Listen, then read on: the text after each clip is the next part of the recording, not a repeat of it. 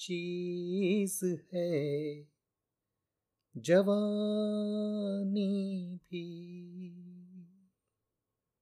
So in my last episode I spoke about covering some of the musical styles of Bollywood in the fifties and the first such style that I wanted to cover is ghazal और जो मैंने अभी पढ़ा, ये एक शेर है।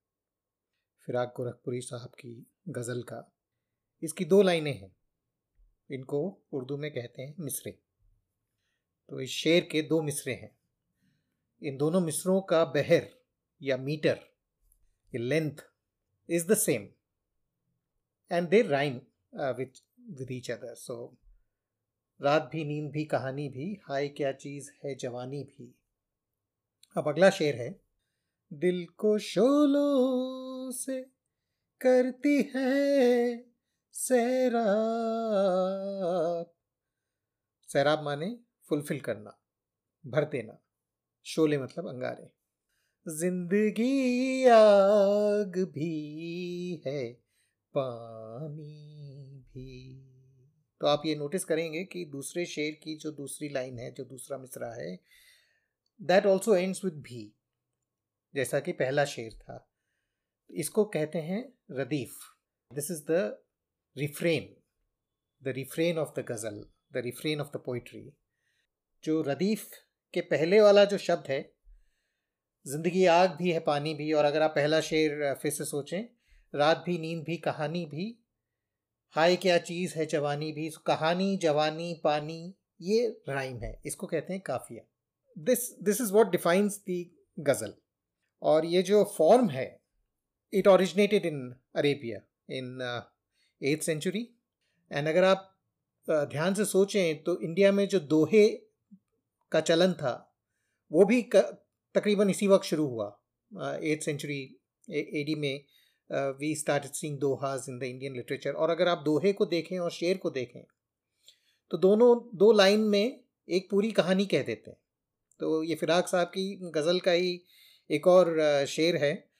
पास रहना किसी का रात की रात। मेहमानी भी, मेजबानी भी। दो लाइनों में एक पूरी पोएम पोइट्री आपने एक्सप्रेस कर दी और ये दो लाइनें अपने आप में काफ़ी हैं। अगर आप देखें गज़ल के जो शेर हैं, ज़रूरी नहीं कि आपस में लिंक हों।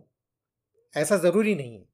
करते हैं obviously when we talk about filmi ghazals in a little while you will see that yes they are connected but in the classical ghazal they may or may not be connected अब ये जो गज़ल ये जो form है this form became very popular in India as it evolve in India especially in the court of Nawab uh, Wajid Ali Shah, and we have heard his name before also in this uh, program in couple of episodes. It started getting set to music. तो अगर Indian classical music की अगर हम बात करें तो typical जो उसका जो बिल्डिंग ब्लॉक होता है दैट इज़ कॉल्ड बंदिश। और bandish is a composition which is set to a particular raag and particular taal. Taal is the rhythm जो गज़ल का जो पहला शेर जो होता है, जिसको मतला कहा जाता है, वो पहला शेर became the opening of the bandish, जो कि बंदिश में अस्थाई कहा जाता है। और जो उसका अंतरा जो होता है, जो स्टैंडाज जो होते हैं, वो गज़ल के बाकी शेर बनने लगे। So ghazal lent itself very beautifully to the structure of Indian classical music and in the court of the same Nawab Wajid Ali Shah later on this started being enacted as a kathak dance because Nawab was also a very strong patron of performing arts and specially dance that is how ghazal became what we today recognize uh, as, as an enactment of a poetry set to a melody to the accompaniment of dance. This is how ghazal was uh, acquired its modern form, and so that's where the development in India uh, took it to uh, where it is. अब इसके जो subjects जो थे typically they are about love what we call ishke majazi, worldly love. And as against this, there is ishke hakiki, which is love of the mystical or love of God. जो popular जो गजल्स हैं they are about इश्क मजाजी but there is there are ghazals which also talk about other subjects अब ये साहिर साहब की एक गज़ल है मैं ज़िंदगी का साथ निभाता चला गया हर फ़िक्र को धुएँ में उड़ाता चला गया जो मिल गया उसी को मुकद्दर समझ लिया। जो मिल गया उसी को मुकद्दर समझ लिया, मुकद्दर समझ लिया, मुकद्दर समझ लिया। जो खो गया मैं उसको भुलाता चला गया।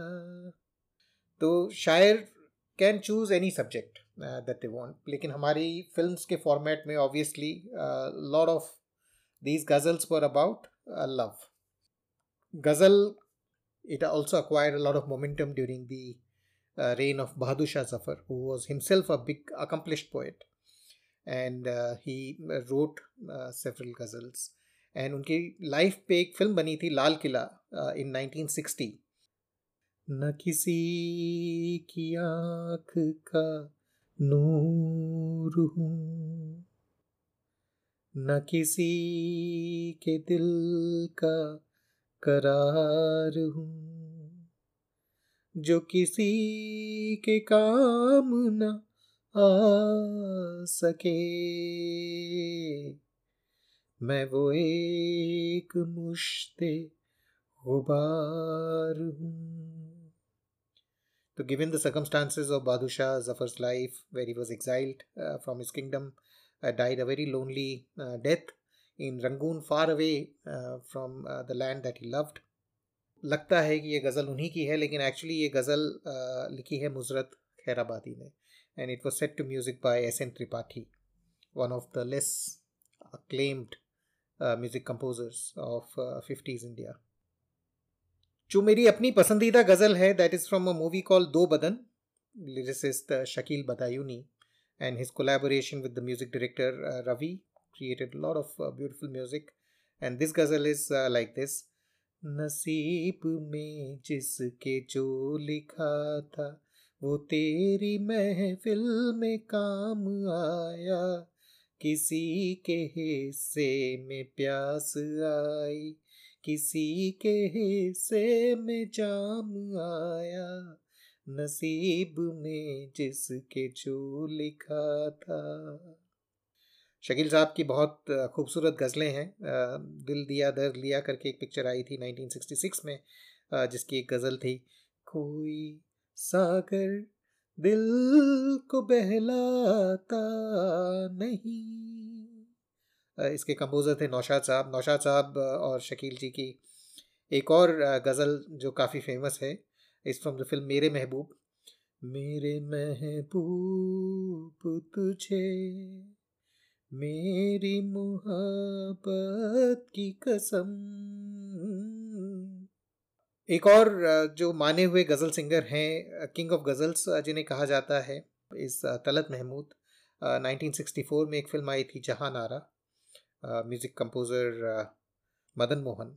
And the lyrics are by Rajendra Krishan फिर वही शाम वही गम वही तन्हाई है दिल को समझाने तेरी याद चली आई है फिर वही शाम So I want to end this program uh, with uh, another very famous uh, poet lyricist Kafi Azmi. Uh, Uh, this is actually not a ghazal but a nazm. Nazm is a sister of uh, ghazal. It is not bound by rules of radif and kafiya like uh, what ghazal is. And it is a singular poetic expression, matlab connected hota hai from beginning to the end. Uh, this is from a movie called Hakikat, uh, which came in 1964. Again, music by Madan Mohan. मैं ये सोच कर उसके दर से उठा था कि वो रोक लेगी मना लेगी मुझको I'll uh, skip the intervening uh, stanzas and just go to the end. मगर उसने रोका न उसने मनाया न दामन ही पकड़ा न मुझको बिठाया न आवाज़ ही थी, न वापस बुलाया, मैं आहिस्ता आहिस्ता बढ़ता ही आया, यहाँ तक के उससे जुदा हो गया मैं।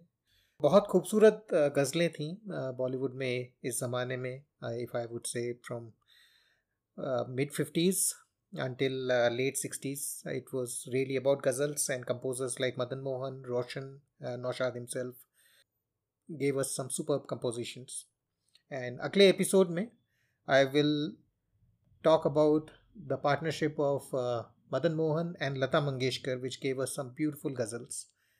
So, on that note, uh, goodbye, take care, and we will meet again next week.